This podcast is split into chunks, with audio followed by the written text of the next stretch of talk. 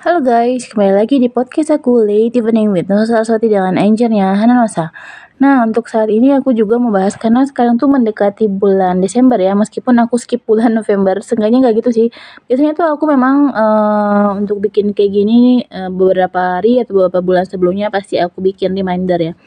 Jadi, um, kita akan uh, apa? Masuki bulan Desember dan akan uh, merayakan hari Natal ya untuk orang Kristen hari Natal adalah hari lahirnya Tuhan Yesus dan hari lahir, hari uh, kematian, hari bangkit gitu ada di uh, agama kita ya Kristen ya. Nah, buat aku sih gini. Aku mempelajari agama Kristen sejak aku lahir. Maksudnya aku tuh ya pasti waktu waktu ibuku hamil itu aku pasti sering dibawa-bawa ke gereja gitu. Pasti ibu aku tuh kan memang orangnya tuh apa ya religius banget. Jadi pasti pasti aku aku di dalam kandungannya dia selalu aku dibawa ke gereja gitu. Jadi ya aku berterima kasih sama ibuku karena membawa aku ke tempat-tempat yang baik gitu. Nggak membuat aku ke tempat-tempat yang nggak baik gitu. Jadi kayak ibu aku tuh dia hmm, apa kerja eh, waktu aku waktu aku di kandungan ibu aku atau kakak atau adik aku ya tiga ketiganya kak dari kami itu kita dalam kehamilan ibu aku kita dibawa ke kerja, dibawa ke pasar, dibawa ke gereja.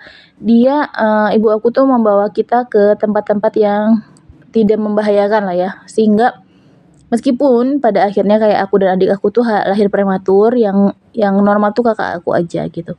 Tapi ya karena uh, apa yang dia lakukan mungkin uh, apa ya sesuai dengan yang harus dilakukan kita semua lahir dengan baik gitu. Meskipun harus lama di rumah sakit ya kayak aku tuh bisa mungkin sebulan gitu dan adik aku juga berapa bulan gitu di rumah sakit. Jadi kita tuh dari kecil memang kehidupannya udah susah untuk untuk bertahan hidup aja kita perlu rumah sakit gitu. Kita perlu untuk diem di sana karena kayak aku dan adik aku bener-bener butuh inkubator dan dan karena kita prematur ya di bawah satu di bawah dua kilo kita waktu lahir kata ibu aku. Dan bayangin aja kalau ternyata pas aku lahir itu inkubator nggak ada dan pasti aku nggak akan bisa bertahan tentu juga adik aku ya. Jadi buat aku dan adik aku kita tuh benar-benar anak-anak inkubator lah ya. Dan kita bersyukur bahwa kita lahir kita uh, bisa hingga saat ini kita bisa lahir meskipun dalam kondisi yang kurang baik ya misalnya zaman dulu gitu. Dan kayak karena ibuku tuh punya darah tinggi dan kita tuh pada lahir sebelum waktunya gitu. Harusnya lahir bulan apa jadinya bulan apa gitu ya. Nah seperti itu. Nah gini sekarang aku tuh mau bahas tentang uh, Tuhan Yesus ya. Jadi Tuhan Yesus itu dia uh, menjalani kehidupannya sesuai dengan apa yang dinubuatkan gitu. Dia lahir dia besar dan dia um, mati di kayu salib dan bangkit gitu uh, bayangin per, pernah bayangin gak sih pas waktu terakhir-terakhir Yesus itu ditangkap, dia menyerahkan diri, dia nggak uh, dia nggak apa ya, dia nggak memberontak gitu, karena dia bukan pemberontak dan bayangin saat dia itu diadili, dia juga uh, dia dia uh, dia nggak apa disebut anak Tuhan, dia anak Tuhan dia nggak mau bantah gitu, nggak maksudnya tidak melakukan sesuatu hal pada saat dia ditangkap, dia tidak melawan, tidak tidak memberontak.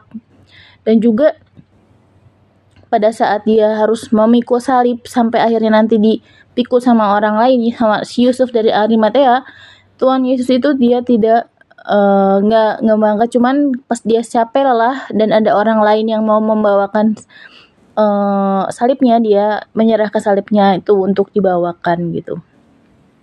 Bayangin gak sih kalau ternyata waktu Yesus itu dia seharusnya ditangkap pernah gak sih baca bahwa Tuhan Yesus itu waktu sebelum dia ditangkap dia tuh berdoa.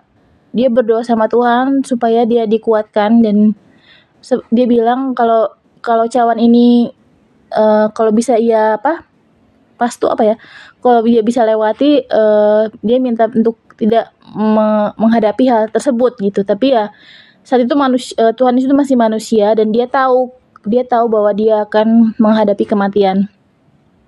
Jadi bayangin aja seorang manusia dia tahu bahwa dia akan mati uh, tapi dia juga tahu bahwa dia akan bangkit kan gitu dan dia tuh tahu gitu bahwa itu akan terjadi pada dirinya.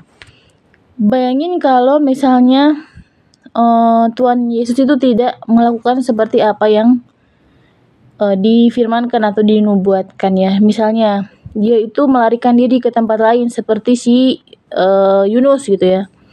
Melarikan diri dan akhirnya dia tidak menggenapi nubuat kan.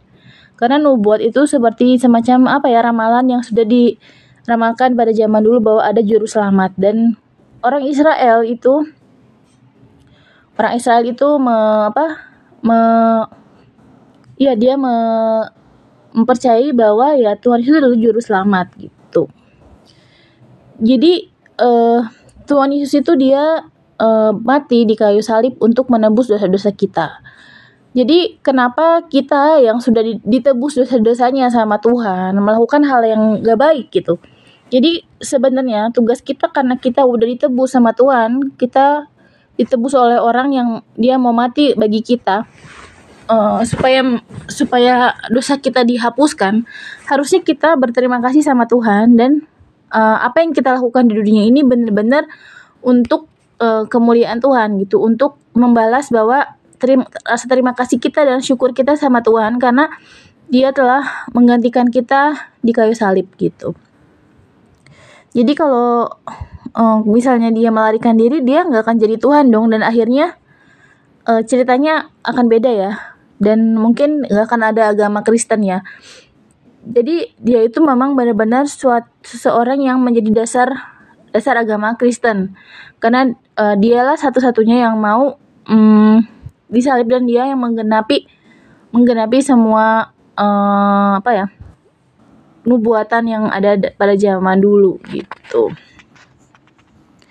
ya kalau buat aku sendiri sih secara pribadi ya secara pribadi ya pasti kita semua kenal sama Tuhan Yesus dan selalu berkomunikasi dengan apa pun caranya. Kayak kita berdoa kita bersyukur kita berbuat baik sama orang kita juga melakukan hal-hal yang baik itu sebenarnya kita berkomunikasi dengan Tuhan kita gitu. Jadi kayak aku dengan aku punya niat baik itu buat aku aku komunikasi sama Tuhan ya. Nggak meskipun ya kadang aku juga bilang ya gituan gimana gimana gimana segala macam aku bilang gitu. Ya tapi ya dengan kematian Tuhan Yesus sebenarnya kita juga nggak boleh ya kayak hidup hidup terlalu foya foya foya karena nggak diajarin. Nah gimana sih sebaiknya kita hidup sebagai orang Kristen gitu kita harus meneladani Tuhan Yesus ya. Gimana pun apa pun cerita yang harus dijalani dia jalani sampai pada akhirnya dan akhirnya dia uh, bangkit gitu dari kematiannya. Jadi ya itu kita kita belajar gimana sih Tuhan Yesus dia hidup sederhana. Dia memberitakan Injil kepada uh, murid-muridnya sehingga murid-muridnya bisa ber menyebar untuk uh, untuk menyebarkan uh, ajarannya ke seluruh dunia.